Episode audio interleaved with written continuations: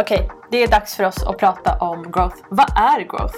Ja, och det är så spännande för att det börjar bli, få mycket uppmärksamhet. Äntligen. Äntligen. Du lyssnar på Datadrivet, en podd om att utveckla digitala produkter på ett smartare sätt genom att ta reda på vad som funkar bäst för din produkt och lyckas bättre än konkurrenterna. Vi som är dina poddvärdar heter Joni Lindgren och Jasmin Jaja. Vi bryter ner det. Jag brukar beskriva det som ett metodiskt sätt att växa affärsvärde snabbt och hållbart genom att lära sig allt om vad som driver användarvärde och kundnytta. Den meningen är väldigt välformulerat. Det finns grejer i varenda ord. Vi har en modell för den här metoden som vi precis har hittat på. Vi kan... Precis har hittat på. Den, jo, att den kallas för 321 just nu. ja, men innehållet. Innehållet har vi inte. precis. Det har vi hållit på med i tio år. Ja. Ja. Så eh, vi kommer berätta om tre områden som vi ofta eh, vet att vi kan fokusera på.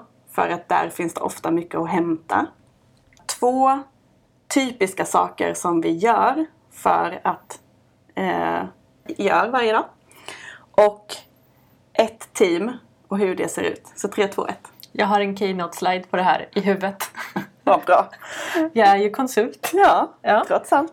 Nej men jag tror att det ändå det är någonting i, med komplexiteten i det här som gör att det är svårt för människor att veta var de ska starta. Man behöver se det här på, som en större helhet. Det är kopplat till eh, affärsmodell Mm. och strategin som du har för att ta din produkt eller tjänst till marknad. Mm.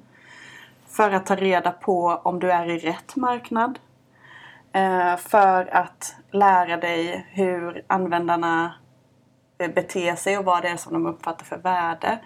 Alltså man är på ett sätt liksom täcker ja, men helt tvärfunktionell i en organisation. Från kommunikation, marknadsföring till affär, hur man tjänar pengar, vad man tar betalt. Och det, jag tror att det är det som är så krångligt liksom. Precis, för det, det är inte bara att sätta igång utan helt plötsligt så måste du få personer från olika delar av organisationen att jobba tillsammans. Mm. Det krävs enormt mycket energi för att få till det. Dels Ja. måste det finnas en vilja från var och en av de här. Det måste också finnas en vilja från alla deras chefer att vilja avvara de här till ett annat team. Ja. Och att liksom bara komma igång med den sortens arbete. Att starta ett team kräver ju också jättemycket energi från alla personer involverade. Liksom. Jag bara får de här människorna som kommer med helt olika ingångar. En utvecklare, en designer, en marknadsförare och börjar prata samma språk. Ja. Bara det. Exakt. Ja, vi kommer in till det. Ja. Så, Vad är de här tre områdena då? jo men de tre områdena som vi ofta fokuserar på. Nu blir det lite engelska begrepp men det är för att vi man behöver lära sig dem om man vill komma in och jobba med growth. Så det första kallar vi för retention. Mm. Det är att eh, få personer att bli lojala och stanna kvar hos dig. Precis. För ju längre en kund är kund desto mer tjänar du på den. Och det kostar ju mycket mindre att behålla en kund än att skaffa en ny kund. Ja. Och då finns det olika saker som vi gärna fokuserar på. Till exempel, vad händer precis när någon har blivit kund? Vilken upplevelse möts man av i en app eller en tjänst? Eller till exempel, har du en app som du använder ofta? TikTok. TikTok. När man laddar ner TikTok, eh, signar upp sig antar jag att man gör. Vad är det som gör att du snabbt fattar hur den här appen funkar, upplever värde och gör att du fortsätter komma tillbaka och använda den här appen? Den, den väldigt liksom, korta delen av kundresan är vi, när vi jobbar med growth, superintresserade av att förstå och optimera. Och för att vara konkret. I TikToks fall är det ju att så fort jag laddat ner appen så kan jag se innehåll direkt. Alltså på 15 sekunder har jag sett klart första videon. Det är jättesnabbt för mig att få ett värde liksom. Och så bara, okej jag gillade den eller gillade inte. Nästa. Så 15 sekunder till, 15 sekunder till. Och så bara på några minuter så har jag fått massa roliga, underhållande videos som jag lär mig av. Det har både blivit liksom underhållen och berikad Mm. på bara några minuter. Medan de hade kunnat göra det jättejobbigt och bara det här är de olika funktionerna som finns i appen och du Mm. behöver följa folk först innan du ser, som på Instagram, man, man ser ju ingenting förrän du börjar följa folk. Mm. Facebook samma sak. Medan här är det så här, här är massa innehåll, varsågod, välj och vraka Mm. bland massa innehåll. Just den, den här biten Mm. kallas ofta för onboarding. Ja. Onboarding. Ibland så har jag hört några kalla det för new user experience. Jag vet inte. Ja. Nu slänger vi begrepp här. Men strunt samma. Så det är liksom eh, en annan del inom retention som när vi jobbar med growth är superintresserade av. Är det som kallas för churn. Alltså vad är det som gör att någon slutar att använda? Eh, vi kommer gå in flera avsnitt på att bara prata om de här sakerna. Men vad är det som gör att någon slutar använda? Kan vi förutse att någon är på väg att sluta använda och vad kan vi göra då? Mm. Så för de två sakerna vet vi har en stor påverkan på hur länge någon är kund och vilket värde de upplever. Precis. Så det är bara retention. Sen så det andra området in, eh, är monetization. Alltså hur vi tjänar pengar. Hur vi tar betalt, hur mycket vi tar betalt. Hur det upplevs, alltså användarupplevelsen i betalflöde. Ska man ha två veckors eh, gratis prova på Freemium. eh, och sen betala. Ja, eller har man en, en del av eh, produkten som är gratis hela tiden? Eller är allting inlåst? Alltså, Tar man betalt per månad eller tar man betalt en gång eh, per år eller bara en gång och så har du programmet för alltid? eller aldrig om man jobbar med annonser. Precis. Ja, det finns så Precis. mycket. Vad tjänar du pengar på? Ja. Eh, Och det här är ju ofta, när man startar en ny business så kanske man har en idé om hur man tjänar pengar och hur mycket ens produkt kan kosta. Det kommer ändras. Och ju bättre du är på att eh, systematiskt analysera och förstå desto snabbare kanske du hittar till rätt eh, sätt. Så vi har haft retention och monetization och den sista Acquisition. acquisition. Och det är ju hur vi får in fler människor att uppleva värdet som finns i tjänsten. Ganska ofta har ju folk ändå pratat om growth som acquisition. I Sverige i alla fall. Ja, mycket i Sverige, jag håller med. Eh, så, men acquisition är bara en del av growth. Jätteviktig, absolut. Ja. Men det som också blir lite lurigt tycker jag är så här, är det liksom traditionell marknadsföring? Eller så här, för det finns ändå en viss skillnad.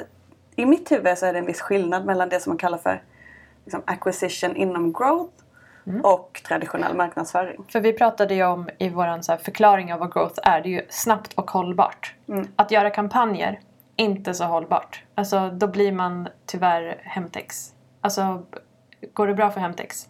Jag har ingen aning. Höga snart. Nej, tyvärr. Mm. Men de började ju med att ge rabatter. Varje vecka så är det någon typ av rabatt hela tiden.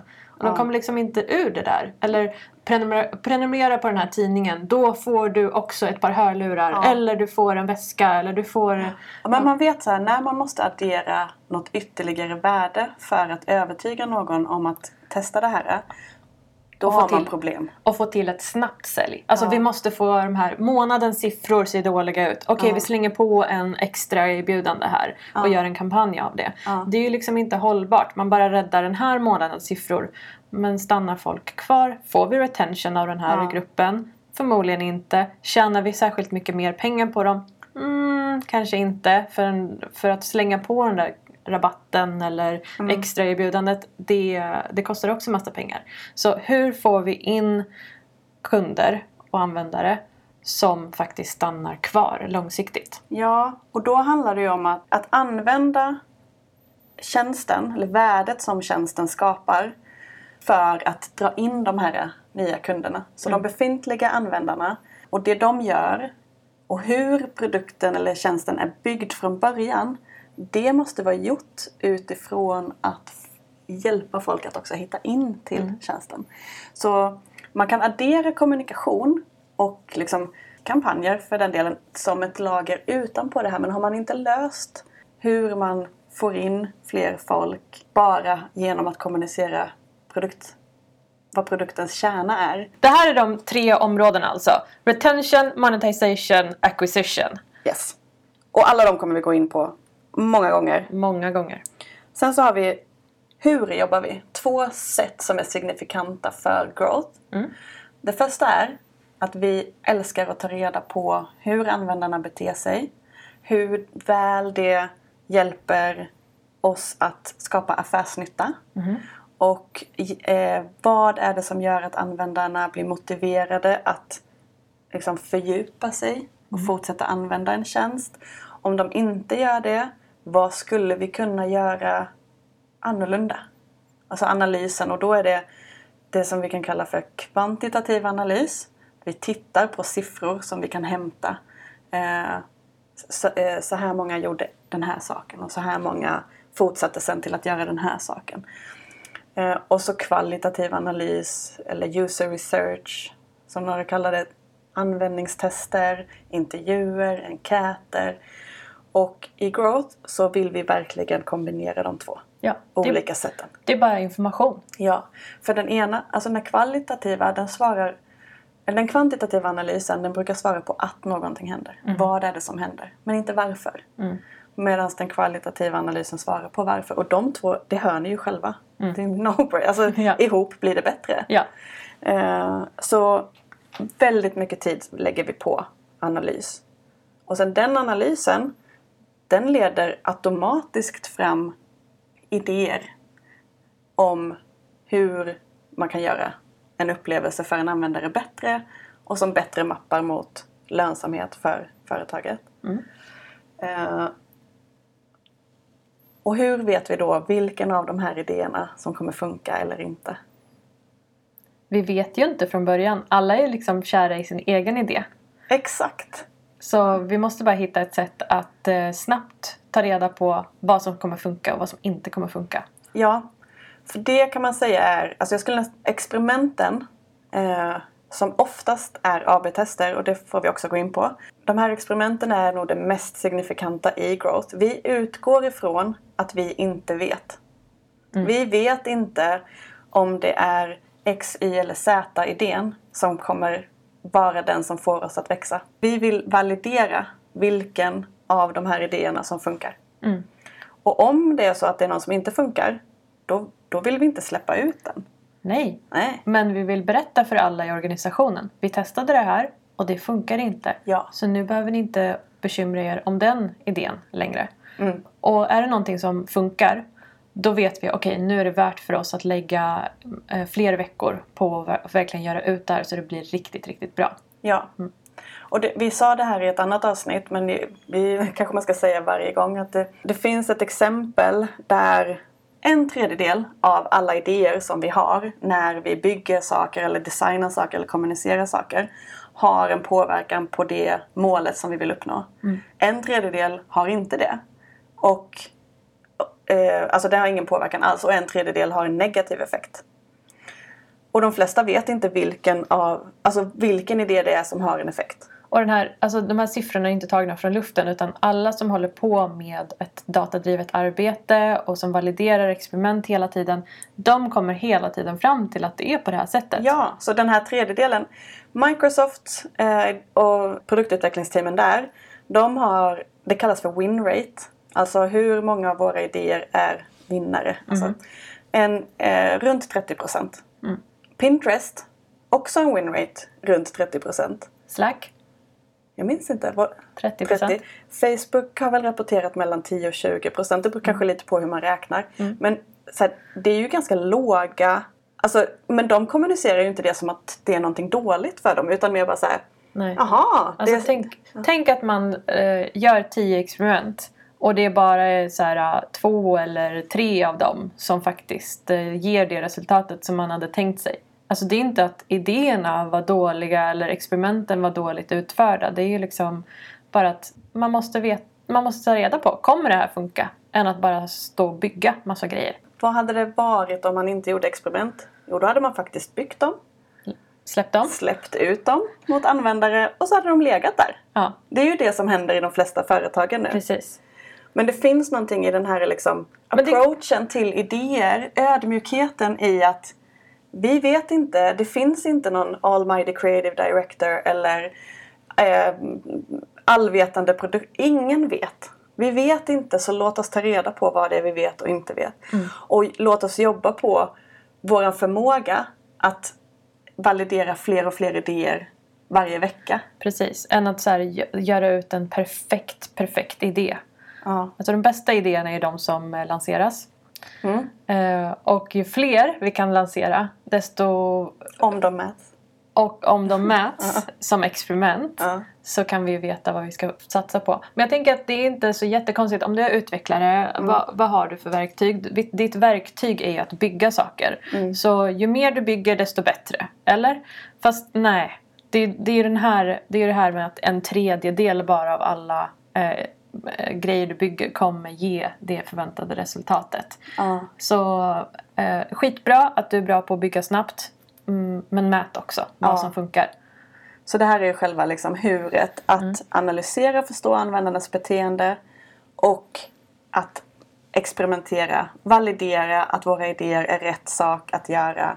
Och implementera det som funkar. Släng det som inte funkar. Mm. Alltså det, men, ja, det är så roligt. Bara det kan jag ju prata om i en hel månad tror jag. Ja, men och, och bara, alltså jag måste, den här är liksom vårt kognitiva knastänk i när älskar, vi... jag älskar att du säger kog- kognitivt knastänk. Alltså det är bias.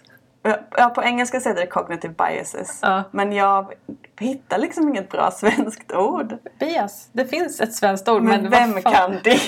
Vem, vem använder ens det? ja, men, Ja. Så, som är att eh, när, vi, när vi har börjat bygga på någonting Mm. så har vi automatiskt redan börjat gilla det lite för mycket för att kunna titta på det eh, på ett objektivt sätt. Och så, eh, idéer som vi har kommit på själva tenderar vi att tycka lite bättre om. Vi tror liksom, vi överestimerar våra egna idéer. En annan sak är ju att vi eh, tenderar att hitta bevis för att våra idéer är bättre än att vi tenderar att leta efter motbevis. Precis. Så redan, redan innan vi har börjat bygga någonting så är vi redan screwed. Ja, ja. Vi är så kära i våra egna idéer. Och då är ju experiment, att kunna använda experiment för att lära sig är ju som ett, eh, det blir ju som en hängslen och livrem för oss att liksom, vi vet att vi har kognitiva knastänk men experimenten hjälper oss att Precis. komma runt det. Precis. Det här är en jättebra psykologi att eh, förstå också. Med när man skapar olika flöden, när man skapar en, eh, en, en resa för sin användare eller, eller kund. Ja. Att om de har fått vara med och bygga sin liksom, resa så är de lite mer investerade i det här. Alltså till exempel eh, om du har byggt din egen IKEA-möbel så tycker Ja, du att den är värd Ja. ännu mer än vad andra tycker att den är värd. Mm. Eller en, en, ett foto som du själv har tagit. Är du liksom extra? Så här, vad, vad tycker du att den ska säljas för? Du säljer den för mycket mer än vad andra skulle vilja köpa den för. Ehm, så det, är- det är ett sätt att eh, utnyttja liksom, de psykologiska faktorerna i, hos kunden också. Ja. Jo men då kommer vi in på den sista, så här ettan i den här modellen. Mm. Vem är det som gör det här? Och det är också signifikant för growth att vi måste vara totalt tvärfunktionella. Det är ju också inte en person som gör det här. Nej, aldrig. Det går inte. Det går inte. För att du måste kunna bygga saker så du behöver en utvecklare. Du behöver analytiker och de två är oftast inte samma person. Du behöver också någon som skapar innehållet. Eh, Du behöver också någon som eh, designar flöden och eh, kan liksom tänka lite mer visuellt. Och så behöver du en person som håller ihop det hela. Som vet vad målet är, hela tiden motiverar teamet, visar visionen, ser till att vi gör så många experiment som möjligt och bara liksom krattar för att teamet ska kunna göra det och håller alla andra personer utanför. Tills vi vill berätta för dem om Ja. alla lärdomar. Ja. Ja. Men ingen får komma till min utvecklare och bara Du kan inte du bygga den här Mm. grejen? Nej nej. Det måste gå via, alltså hela teamet bestämmer det. Ja. Ja. Och, och det är egentligen för att vi, vi måste, datan kommer leda oss till insikter och idéer om var vi kan, eh, vad vi kan göra för att skapa tillväxt. Och den idén kan höra hemma i kommunikation i andra kanaler. Som marknad, det som traditionellt är som marknadsföring. Men vi kan också hitta en insikt i produkten. Eh, alltså vad är det som händer första veckan när någon använder produkten. Och eh, då behöver vi ju ha kompetens så att vi kan experimentera i hela kundresan. Precis, alltså om man tänker på retention. Där vi behöver jobba i de olika kanalerna som är ja, typ Instagram och Facebook och eh, sådär. Vi behöver också kunna kommunicera med våra användare och kunder via mail eller pushnotiser. Men vi behöver också skapa nya funktioner för dem. Eh, och liksom koppla ihop massa olika system med varandra. Så vi kan inte bara vara i marknadsföring, vi kan inte bara vara i produktteam, vi kan inte bara vara liksom, ja. Men då kanske man ska säga, en följdfråga som jag får ibland är men vad då ska vi inte ha något, några produktteam? Eller ska alla produkt, eller ska vi inte ha någon marknads, alltså marknadsföring? Det är inte en motsättning i det här. Utan om du kommer uppleva ett värde av att jacka in ett growth team som kan jobba och fylla upp i siloluckor som finns mellan de teamen. Alltså produktutvecklingsteam behövs. De bygger det som, alltså funktionaliteten i en produkt eh, som vi vill att en användare ska uppleva. Det måste de göra, det kräver jobb. Och i, det behövs människor som jobbar kontinuerligt med de marknadskanalerna som faktiskt eh, Growth-teamet blir som, en, som ett extra lager eh, som hittar liksom luckorna som gör att man kan växa. Men drömmen är väl ändå att alla teamen skulle behöva jobba på det här sättet. Ja, jag tror att vi går mot det. Nu i- och med att man börjar få upp ögonen för att man kan experimentera. Man kan experimentera i olika skeden i när man bygger en produkt och hur produktteam funkar. Absolut så tror jag att man går mot det. Mm. Okej, vi har ju nämnt massa olika begrepp. Ja, så här, vi skulle förklara vad är growth och Ja. vi har droppat massa engelska ord och begrepp och förklarat eh, med eh, konstiga svenska ord som eh, typ systematisk process och så vidare. Men det är en grej som när jag först fick höra om growth så tyckte jag att det var eh, uh, billigt och att det var, ja, men det var typ så här uh, några killar som höll på med så här uh, lite fulsälj. Lite så här olika taktiker för att sälja på och kränga typ. du tänker typ growth hacking. Growth hacking, exakt. Och framförallt i Sverige så har det ju varit mycket så. Growth hacking på ett lite så här uh, fult sätt. Ehm, Också väldigt mycket så här. En person ska, Ja. ska kunna göra allting. Exakt. Och det har handlat väldigt mycket om marknadsföring. Så i början var jag väldigt skeptisk. Jag eh, satte mig in i det här och nu är jag ju liksom, det här är ju sättet att jobba på. Precis från den här 3-2-1 modellen liksom. Retention, monetization, acquisition. Hur man jobbar, att eh, vi vill liksom få mycket information och eh, experimentera mycket. Och att det är ett tvärfunktionellt team. Det är jag helt med på. Det är growth. Det som är problemet, eller kruxet, är att vi alla pratar om, vi nämner samma begrepp, men vi menar ju lite olika saker. Alltså till exempel muskeln biceps, Mm. den är på överarmen. Från ett, liksom, den börjar och slutar på samma ställe oavsett om du är PT, sjuksköterska, läkare, naprapat, kiropraktor. Var som helst i världen så heter muskeln biceps. Liksom. Men alla de här begreppen används av olika personer men menas olika sätt. Så, eh, Det finns ingen gemensam begreppsapparat eller vad man ska kalla det. Precis, Ja. så alla behöver ju liksom lite tänka efter. Vad är det egentligen den här personen menar? Och fråga faktiskt. Så här, vad, vad menar du egentligen med retention? Eh, vad menar du med acquisition? Är, menar du kampanjer eller menar du någonting som är mer hållbart? Och, eh, ska vi experimentera? Vad är, vad är ett experiment egentligen för dig? Mm? Mm. Men och sen så får man ju hitta in till sin egen, liksom, Ja. Hur man tar sig an det. Men jag, alltså, vi är ju sålda så vi kommer ju prata om det här. ja, till slut kommer ni komma till, samma... Nej. Alltså ödmjukhet är väl kanske inte min bästa sida. Men jag har empati för att eh, man kan eh, tänka annorlunda. Gott. Nej men okej. Det här är väl growth förklar, alltså det, det är komplext. det är svårt för att det följer inte strukturer om hur vi bygger organisation, eh, hur man har tag, liksom byggt företag tidigare. Det är svårt, det är mycket, men det är värt att fördjupa sig i. Det finns så mycket goodies. Verkligen. Ja. Det, det här är lösningen på alla dina problem. Ödmjukheten igen. Ska vi gå upp och käka lunch? Ja, vadå? Håller du inte med? Jag vet Alltså, inte lösningen på alla mina problem. Nej, nej. Men många. Du har lyssnat på Datadrivet. Har du frågor kring att jobba datadrivet, då får du gärna kontakta oss på LinkedIn. Där heter vi Joni Lindgren och Jasmin Jaja. Dela gärna avsnittet med någon du tror skulle bli glad av att lära sig mer om att jobba datadrivet. Screenshotta när du lyssnar på podden och skicka bilden till personen.